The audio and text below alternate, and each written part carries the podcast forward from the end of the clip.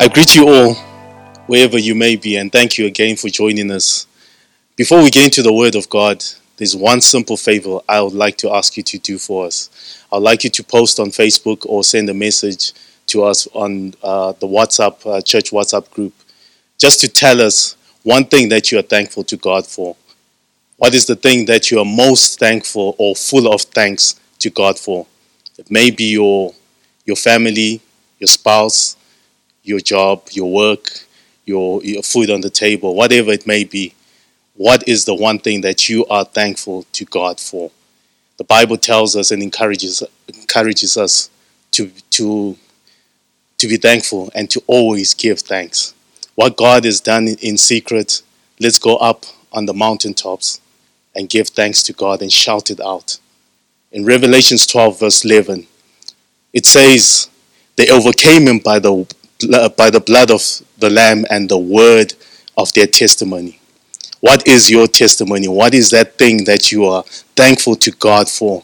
I'd like all of us, as many as can, just send a message and post it or send a message on WhatsApp just to, to shout out aloud what God has done for you.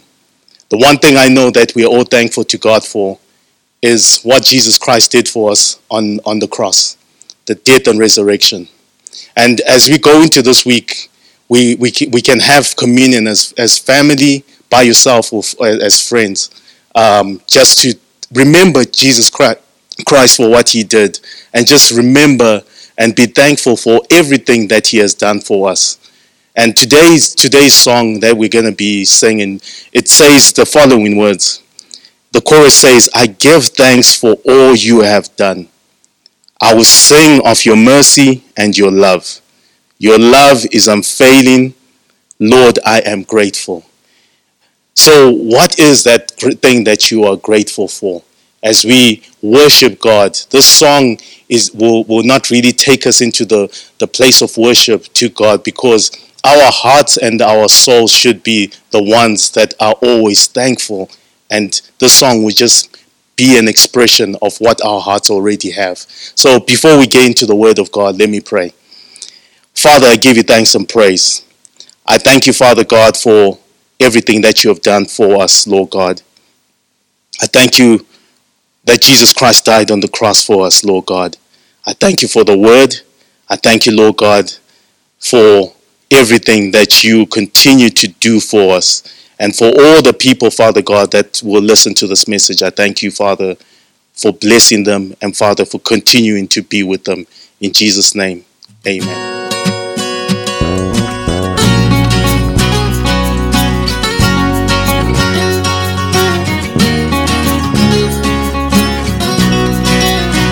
This is the day that you have made.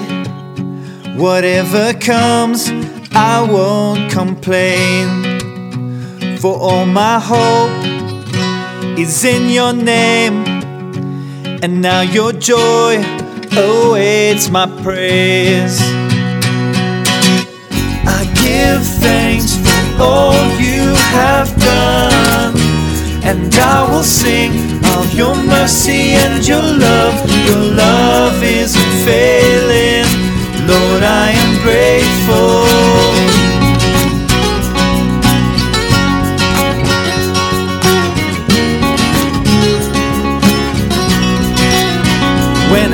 Down, you brought me out. You set my feet on higher ground. So here I stand. You are my God. Your faithfulness, my solid rock. I give thanks for all you have done, and I will sing of your mercy and your love.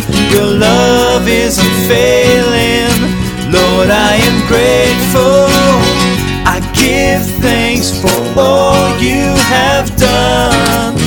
And I will sing of your mercy and your love. Your love is unfailing. Lord, I am grateful.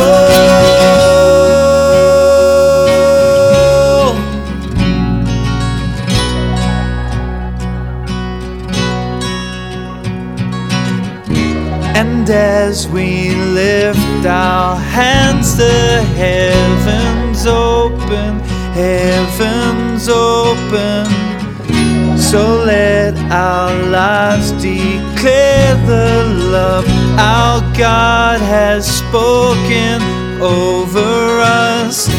And as we lift our hands, the heavens open, heavens open.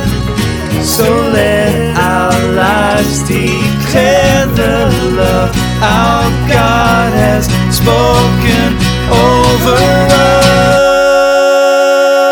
us. I give thanks for all you have done, and I will sing of your mercy and your love. Your love is unfailing. Lord, I am grateful. I give thanks for all you have done. And I will sing of your mercy and your love. Your love is unfailing. Lord, I am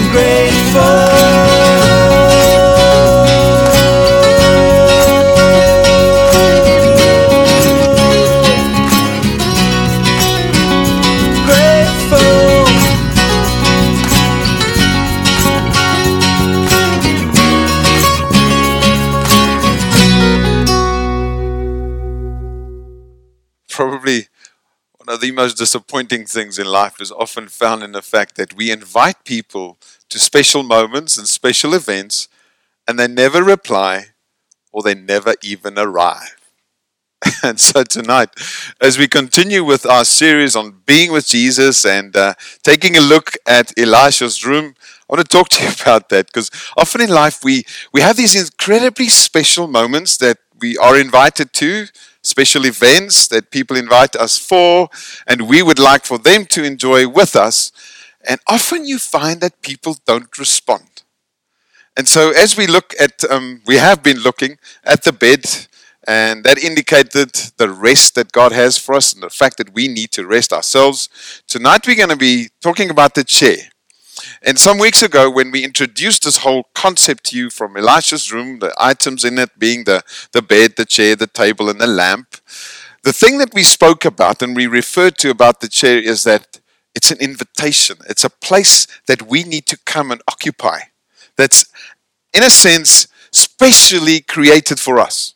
And so, hence, this whole introduction about invitations is that there's an invitation for us that actually God gives for you and me to come and respond to. And so, tonight's message simply is the invitations of Jesus. And we're going to look at a few of those. There, there are so many to actually look at, and we're never going to have enough time to do that. But I want to just intro this whole thing firstly by saying that the whole Bible is actually full of these kind of invitations by God and from God. And we're going to be t- particularly looking at, at two by Jesus, but we, we see that even right from the beginning, Adam and Eve were invited into this intimate walk with God.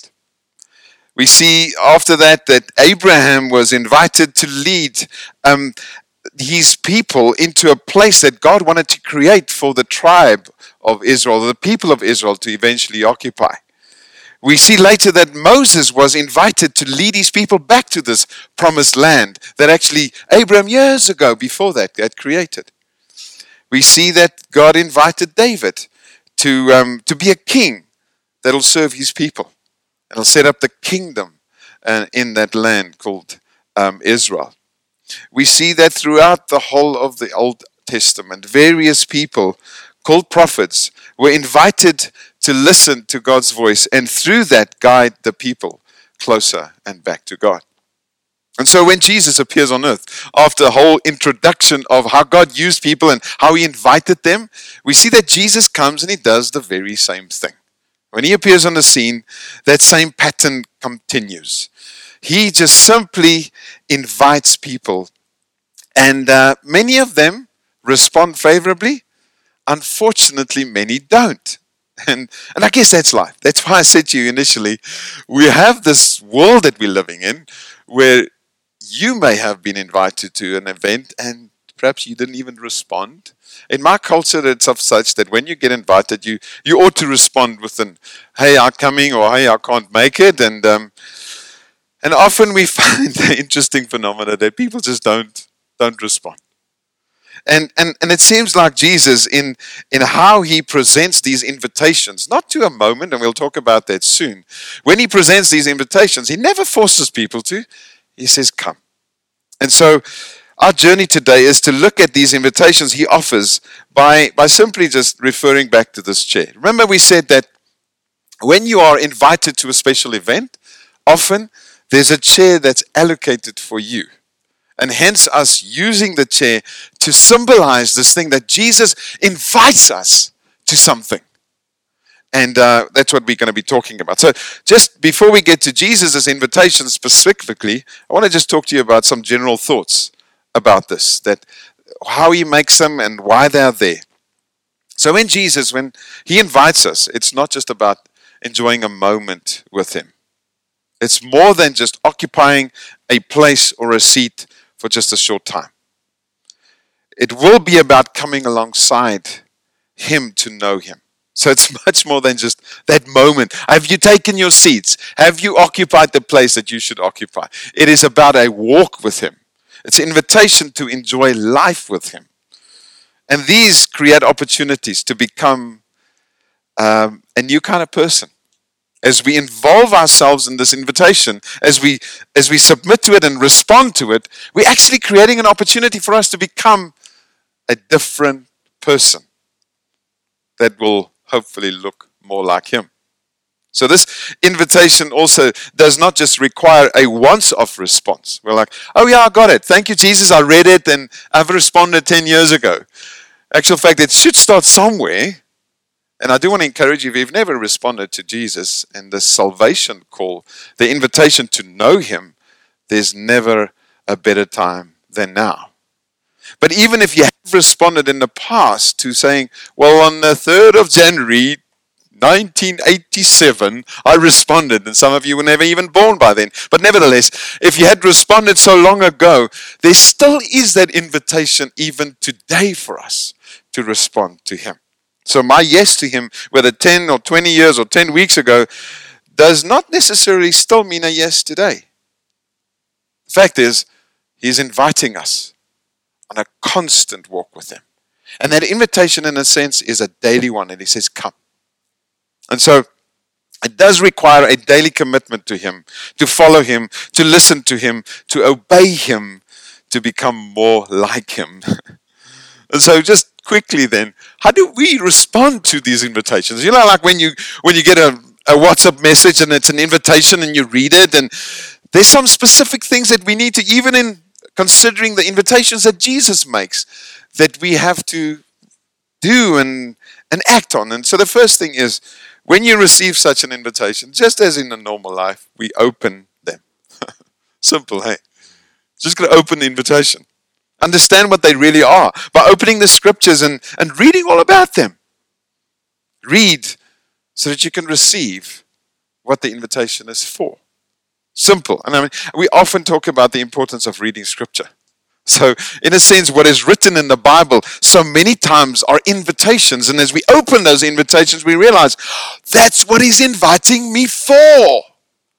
And so, therefore, we have to open the second thing we need to do about this invitation is we've got to explore it.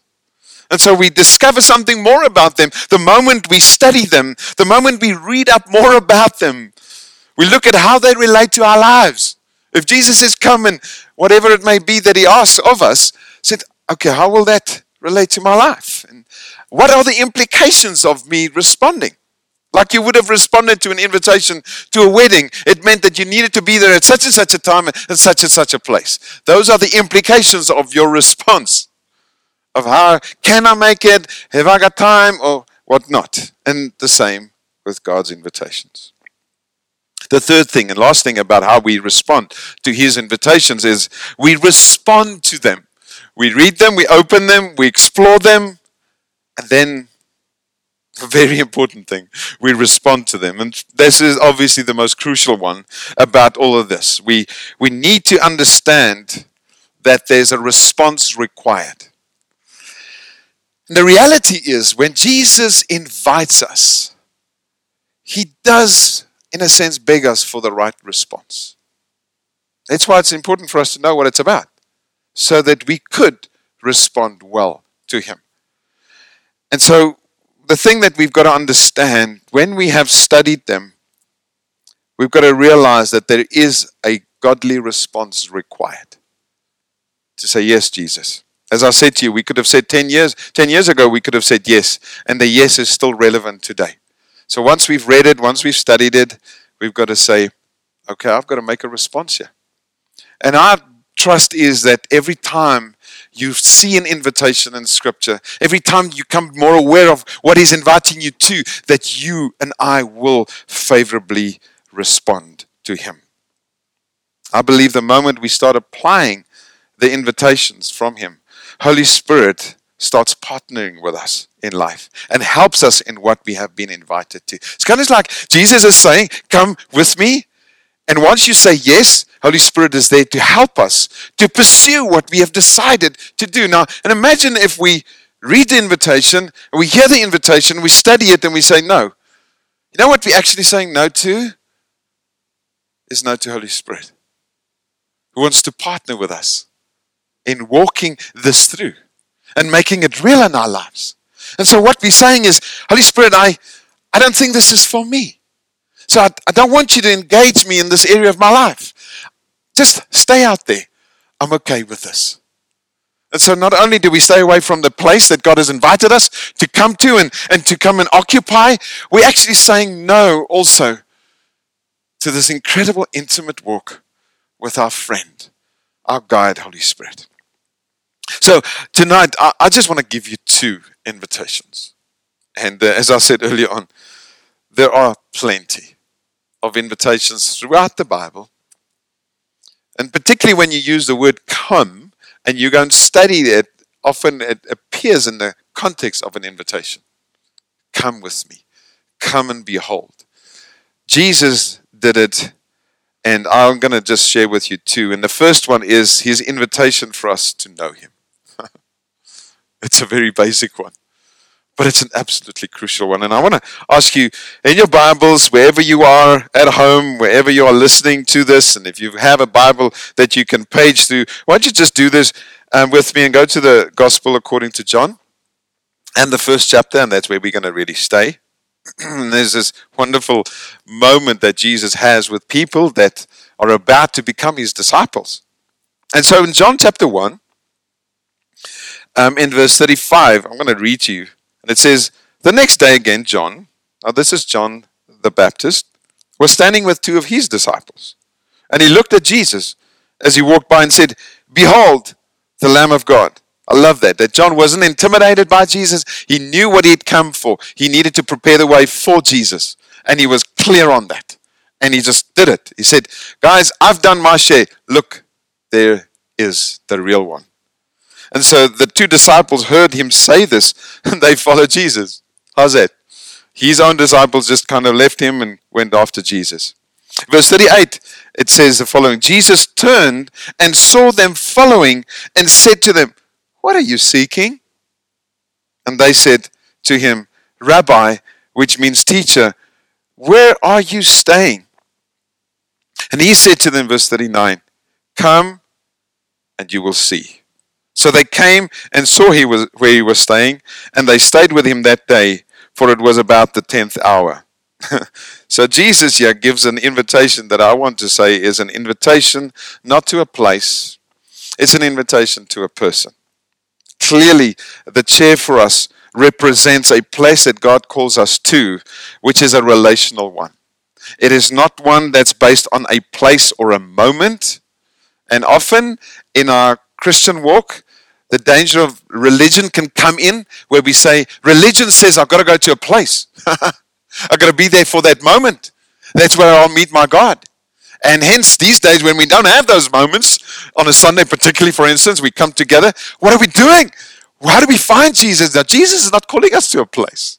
Symbolically, we're talking about a seat or a chair that we've got to occupy, which is the invitation to walk with Him. And so Jesus here, when he said to them, Come and you will see, he was not actually saying, Come and you will see where I stay. He was saying, Come and you will see me. That's what they needed to see. They inquired about him not because they also really wanted to know more about his house. It's like, hey, Jesus, I heard about this mansion that you've got. Why don't you just take us there? No, it had nothing to do with that. Jesus, they actually wanted also to just know more about him. They just heard, Behold the Lamb of God. So they're like, ah, Where do you stay? And so they wanted to go to his place, but actually they wanted to go and see him. Just on a side note here, I just want to say it's very good for us to have people around at our own homes. just the principle of meeting one another. And I know we've got certain restrictions at the moment, but if they are all relaxed a little bit, maybe it'll be good for us to consider the just the invitation that we can offer to one another. Don't just wait for the next Sunday moment to come to see each other. Why don't you reach out to one another? And I know maybe the physical thing would be difficult, but why don't you reach out to each other? Why don't you make contact with people that you often don't? and just say, hey, how are you? And if it's possible, let's see each other with all the restrictions in place. Side note. All right. Once they had been with Jesus, once they had responded to this invitation to come and see, listen to what it says here. Because once they had been, once we have been with Jesus, or respond to this invitation, there's something that happens to us that we cannot be quiet or silent about. And it carries on in verse 40. It says, after they had been with him, and it says in verse 40, one of the two who heard John speak and followed Jesus was, G- was Andrew, Simon Peter's brother. And he first found his own brother Simon and said to him, We have found the Messiah, which means Christ. Now listen to this. Andrew didn't go and say to Simon or Peter, We have found a house. That's spectacular. You got to come and see this house, buddy. You've never seen anything like this. Or maybe the country. You've got to see this house. It's just dilapidated. You can't believe that somebody would manage. No. What he says is, we have found Messiah. We have found Jesus. And so Jesus, although again, he invited them to a place, he invited them to himself. And so when they report about what they had experienced, the report was we had found not a place, we had found a person. And so our relationship and identity must always be about the person we worship, the person we meet with, not the place we worship from or the people we worship with. My identity is not that I'm a, I'm a Christian who belongs to King City Church here in Bulawayo, and we worship at the Bridge Club when we can on, on Sundays. My identity is that I am a follower of Jesus. And I have the pleasure and the privilege to meet with Him any time of the day. It doesn't have to be a place, it doesn't have to be a moment. And this is what the disciples saw, and this is what they spoke about. Jesus said, Come and see. And what they then spoke about is what they saw. They saw Him. My question to you, just throwing this out. I want you to really consider this. These questions is what are you seeing as you engage Him? And I know we're not seeing anything physical. I'm not asking you what you're seeing physical. I'm asking what are you seeing as you engage Jesus? Do you see more of Him? And are you being transformed by what you see? Because the fact is, if we're not seeing anything of Jesus, there's no way that I'm going to be able to talk about what I see or become what I look at. The reality is, again, there are so many things that we do look at. Do I, what I see, do I talk about the faults and failures of people around me as we together take our seats? Isn't it true that as, as believers we we're in this in this process where we're living life together and we're pursuing Jesus together. And and often we can become so focused on what the others are doing that I'm talking about what they do or don't do instead of what I see from Jesus himself and through scripture and talking about that and relaying that to one another and saying, guys, I, I see this. And I know we can talk about all the other things that we're currently seeing in this nation or in this world, but I'm seeing something that's producing hope to me. That's what you and I need to see. That's what we need to talk about. You see that, excuse the pun, You see that in verse 45 the following Philip found Nathanael, and we don't have time to go into all of this, but it says Philip found Nathanael and said to him, We have found him of whom Moses in the law and also the prophets wrote, Jesus of Nazareth. We have seen him. That's what he's really saying, the son of Joseph. Nathanael said to him, Can anything good come out of Nazareth?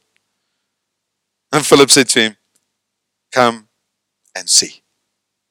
So that's what I'm trying to say is the more we see him, the more we actually should be including and inviting others. We've been invited. Why don't you invite others? And the invitation is not to a place, not to a meeting, because at the moment you don't have that. The invitation is to a lifestyle and a living relationship with Him. Are there things, my question, are there things that you are seeing in your walk with Jesus today that you could share with others and so help them to see too? Point is, if you don't have anything to share, you may be sitting on the chair and not focused on the one who invited you to take your seat in the first place. You can be sitting, you can be seated, but actually not focused. You're not there. I remember years ago, I was in South Africa. I um, was on this beautiful beach, and there's so much to enjoy on this beach, and you can just sit and enjoy the waves and the beautiful scenery. And I and I remember seeing this man that I'd spoken to earlier on, and uh, he was sitting there with his cell phone on the beach. He hadn't come to enjoy the sand or the beach or the waves or the water.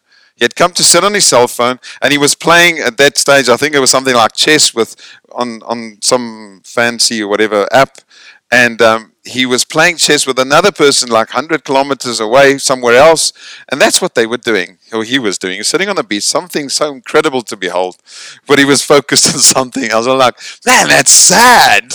I'm like you there's so much to enjoy now you're sitting with a cell phone and you're playing chess with somebody else and guy would say x1 2 x3 or whatever it is how you do it and then that's my focus. I'm like i'm sitting on the chair I can behold this incredible Christ, this amazing Savior. But I'm, I'm, I'm absorbed and overwhelmed by all the other things around me instead of the beauty of Christ. My plea to you is Jesus invites us to come and see Him. Please don't miss out. Please don't miss out. The second thing I want to say that Jesus invites us to is, is to follow Him. We read this in verse 43, this very Philip person that I just read about. It says in verse 30, 43 of chapter 1, still in John, the next day Jesus decided to go to Galilee. And he found Philip and said to him, Follow me. Now, elsewhere in the Gospels, we often hear Jesus saying this to his disciples when he had called them at first. He says, Follow me, follow me.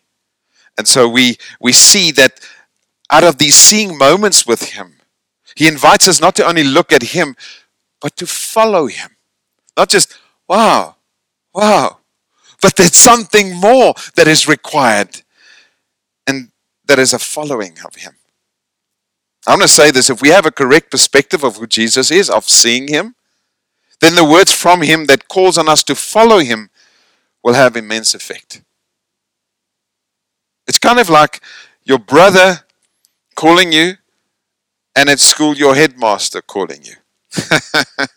when your brother says, hey, come and pick up your books that are lying around on the lawn. You're like, yeah, whatever, I'll do it sometime. Uh, if it's not hap- going to happen in a while, then it's not an issue. But when the headmaster says that to you, like, yay, yes, sir, immediately, sir. It depends on who says it. And your perspective of the headmaster or the brother will determine your immediate action or not. I just want to say to you that our perspective of Jesus determines how we respond to his invitations. If he says, Follow me, and we think of him as as someone that came and did a wonderful thing and it was great what he did and but his authority in my life and, and the role that he plays in my life is minimal, then my response to that will be limited and it will be delayed. But the moment I recognize who Jesus is and I understand that he came and he died for me and he gave everything for me and he, and he surrendered his will so that my life can be saved, I realize this is the king that gave everything for me. And on top of that, he loves me. And he is the king, and he's the ruler of the universe, and he's much higher than any headmaster or king here on earth would ever be. I'm like, I don't think I want to consider my response. I would immediately say, Yes, I want to follow him. So, we're invited to journey not to him only, but we're invited to journey with him.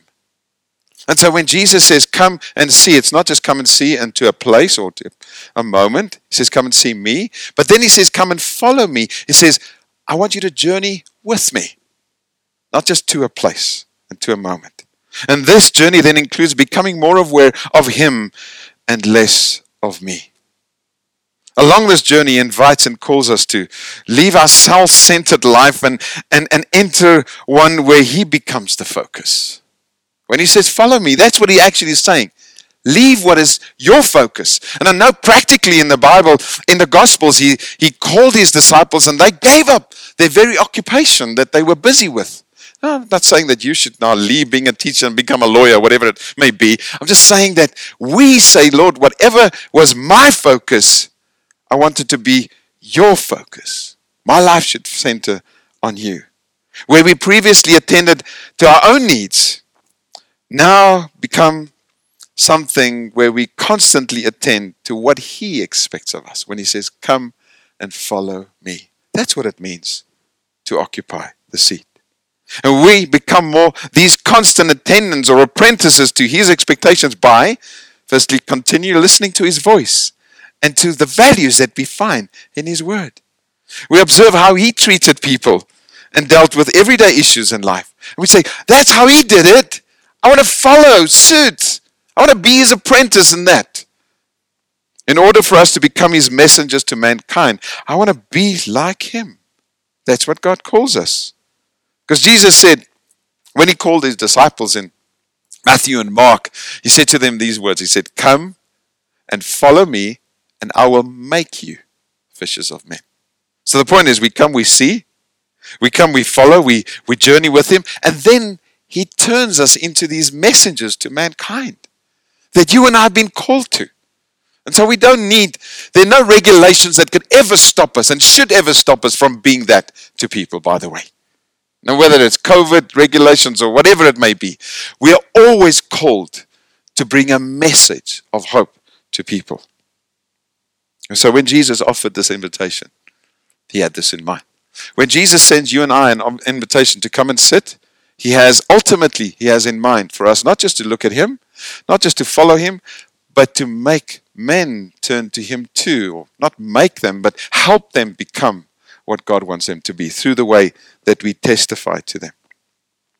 The problem can be that in the midst of an invitation to follow him, we still can be stuck in our old ways and methods. I want to take you later on um, into John as we come to the end of this moment together. John chapter 8.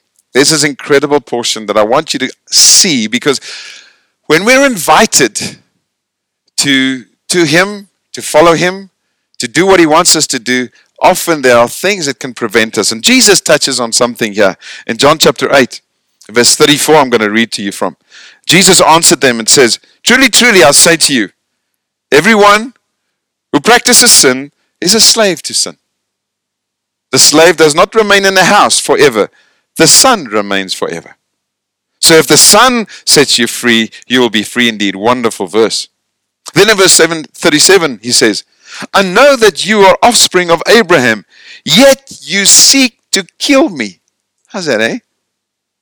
Even if you're offspring of Abraham, you're my people, actually, he's saying to them. Yet you seek to kill me. Why? Because my word finds no place in you. How's that? So that when we are invited to this walk with Him, this, this, this seat that you and I have, have to occupy. If the Word of God does not find place in our hearts, we can sit here forever and we may go to heaven. But until we go to heaven, we're of no use to God because His Word, Jesus said to them, You want to kill me? Because the word, my word, has not found place. You're not accommodating what I'm asking of you. So, folks, simply, we've got to understand that when the word finds a place in our hearts, we become changed. We become useful to Him. So, again, praise the Lord that you've found your seat, that you've started your walk. And now speak to those of you that have done that. And if you haven't, please, again, we'd love to help you find your, your relationship with Jesus and start that. And it's wonderful that we somewhere have started, but we've got to keep on allowing our hearts to be open so that the Word of God can find a place in our hearts. If it doesn't, we remain the same. And actually just sit in a chair without observing Him, without being changed, without being useful. We're just there. I conclude by saying to you that the invitation is not just to sit and be served. The invitation is to lay down our lives for a greater cause than my own. The invitation is not just come and behold how great it is to be born again and one day get to heaven. There's much more to our lives that He invites us to. For the, for the disciples, it meant leaving their present occupation and giving all to follow Jesus, forsaking all. Today, there still remains a sacrifice in accepting this invitation for you and me, where we say, God, I give all so that you can be all in my life. It's not just to sit on a chair. It's not just to behold at him, behold him and just look at him. And it's great to do that. I agree. I love just diving into the Word of God and seeing more about him. But there's more. It is to follow. It is to observe what he asks. It is to do what he says. It is to go where he directs.